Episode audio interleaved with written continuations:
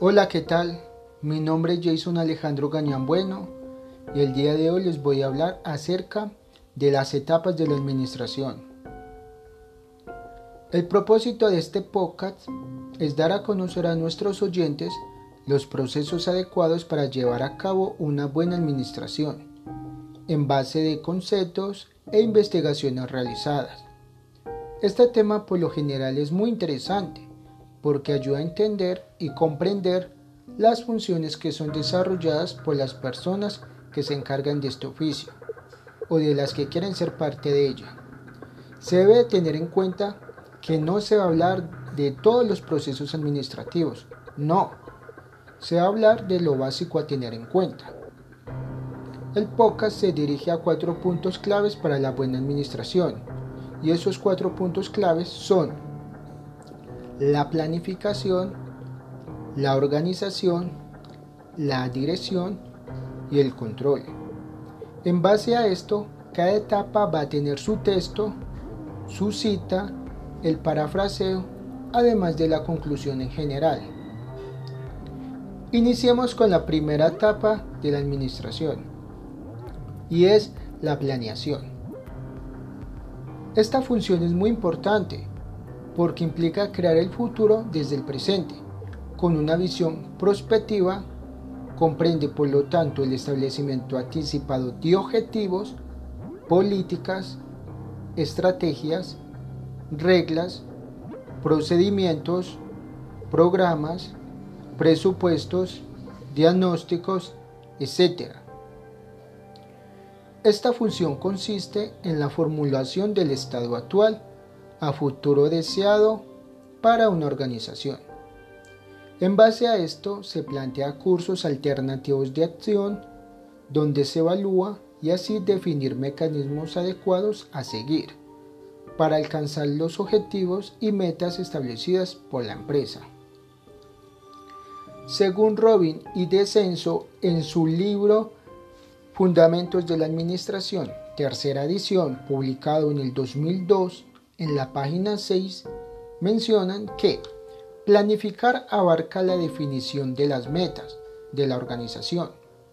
El establecimiento es una estrategia general para alcanzar esas metas y el desarrollo de una jerarquía minuciosa de los planes para integrar y coordinar las actividades. Establecer metas sirve para no perder de vista el trabajo que se hará para que los miembros de la organización fijen su atención en las cosas más importantes. En base a lo que afirman Robbie y Descenso, se puede pensar que la planeación es necesaria para poder cumplir con los objetivos establecidos por la empresa. Se requiere de estrategias que a su vez afectan la jerarquía del área, donde se va a implementar esta idea porque la persona encargada debe asegurarse que todo esté cumpliendo con lo propuesto y verificar que las actividades trazadas estén dando resultado según lo planeado. Una vez concluido la primera etapa, iniciamos con la segunda etapa, que es la organización. La organización es un sistema cuyo fin es establecer una relación entre el trabajo y el personal que lo ejecuta permite utilizar los recursos de manera equilibrada. Es un proceso dentro del proceso administrativo, en el cual se determina qué es lo que debe hacerse para lograr una finalidad establecida o planeada, coordinando las actividades y recursos suministrados. Según Robin y Coulter, en su libro Administración publicado en el 2005 en la página 36, explican, cuando los gerentes organizan, determinan qué tareas hay que hacer, quién las hace, cómo se agrupa, quién rinde cuentas a quién y dónde se toman las decisiones. Se puede entender en base a lo explicado que la organización está implementada por los gerentes. Ellos van delegando funciones misiones a personas que estén bajo en la subordinación. Por lo general los trabajadores del común tienen que rendirle cuentas a sus jefes. Una vez concluido la segunda etapa, iniciamos con la tercera etapa. ¿Qué es la dirección? La dirección es llevar a cabo la ejecución de los planes. Tiene que ver con la motivación, la comunicación, la supervisión necesaria para alcanzar las metas establecidas por la empresa. En esta etapa es necesaria la presencia de un líder, con la capacidad de tomar cuatro decisiones o muchas más, instruye, ayuda y dirige las diferentes áreas de trabajo. Según Robin Coulter, en su libro Administración, publicado en el año 2005 en la página 36, menciona, los gerentes dirigen cuando motivan a sus subordinados, influyen en los individuos y en los equipos mientras hacen su trabajo. Eligen mejor el canal de comunicación o de cualquier otra manera se ocupan del comportamiento de los empleados. En base a lo que se plantea, se puede entender lo siguiente. Cuando una persona está al nivel más alto de una jerarquía en una organización, debe utilizar esta etapa de dirigir. Lo hace junto con sus subordinados mediante la motivación, la buena vibra, la recompensa por su labor, para que el empleado se sienta a gusto realizando su función. No solo eso, también es fundamental la comunicación entre compañeros, la escucha activa, la solución de problemas por ambas partes afectadas. En pocas palabras, es supervisar que todo esté marchando bien, tanto la producción de la empresa como la convivencia de los compañeros. Una vez terminado la tercera etapa, iniciamos con la cuarta y última etapa, pero no menos importante, que es el control. El control es una función administrativa por medio en el cual se evalúa el rendimiento. Además es un elemento que incluye todas las actividades que se emprenden para garantizar que las operaciones reales coincidan con las operaciones planificadas.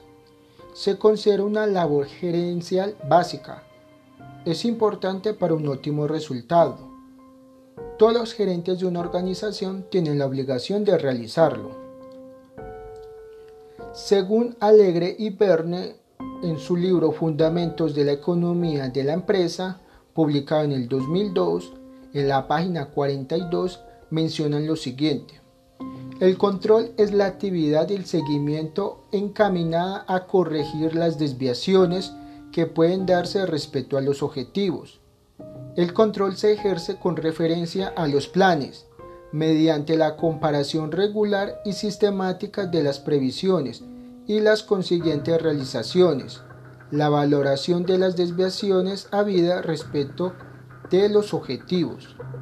El control, pues consta lo planeado y lo conseguido para desencadenar las acciones correctoras que mantengan el sistema regulado, es decir, orientado a sus objetivos. Tomando en cuenta lo que mencionaron los autores anteriores, podemos notar que el control es el modo de solucionar los inconvenientes que se han presentado y son un daño para los objetivos. Es analizar los planes que se habían propuesto desde el principio con el resultado que se tiene por el momento. De este modo se verifica que se esté cumpliendo la meta si en determinado caso no lo está logrando, lo que debe hacer es corregir. En base al contenido general, pienso que la administración puede llevar a cabo tanto como en la parte laboral como en la parte personal. Esta ciencia es muy importante, ya que permite darle una disciplina a nuestra vida. Nos ayuda a ser más eficiente, obteniendo como resultado mejoras y satisfacciones como en el caso de planear, ya que consiste en pensar a futuro, estarse visualizando para dentro de unos años, estar en constante imaginación, tomar decisiones planeadas, no improvisadas. En la organización, pues se le da un orden a todo lo que hacemos. Eso tiene como fin ahorrar tiempo y no malgastarlo. Esto es muy importante porque el tiempo perdido no se recupera, hay que valorarlo y no desperdiciarlo.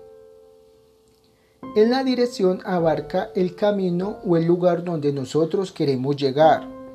Es darle dirección, sentido a nuestra vida. Es darse motivación, el lugar que cada uno se merece. En pocas palabras, es supervisarnos y tomar las mejores decisiones para nosotros mismos y para los demás. El control es básicamente corregir nuestros actos. Cuando consideramos que actuamos mal, por ende es muy importante estar meditando en cuestión de nuestra personalidad, de lo que queremos expresar. Es un hecho que las etapas de la administración están muy ligadas en la vida personal y laboral por ende se aplican en ambas partes. Esto fue todo por hoy, muchas gracias, hasta la próxima.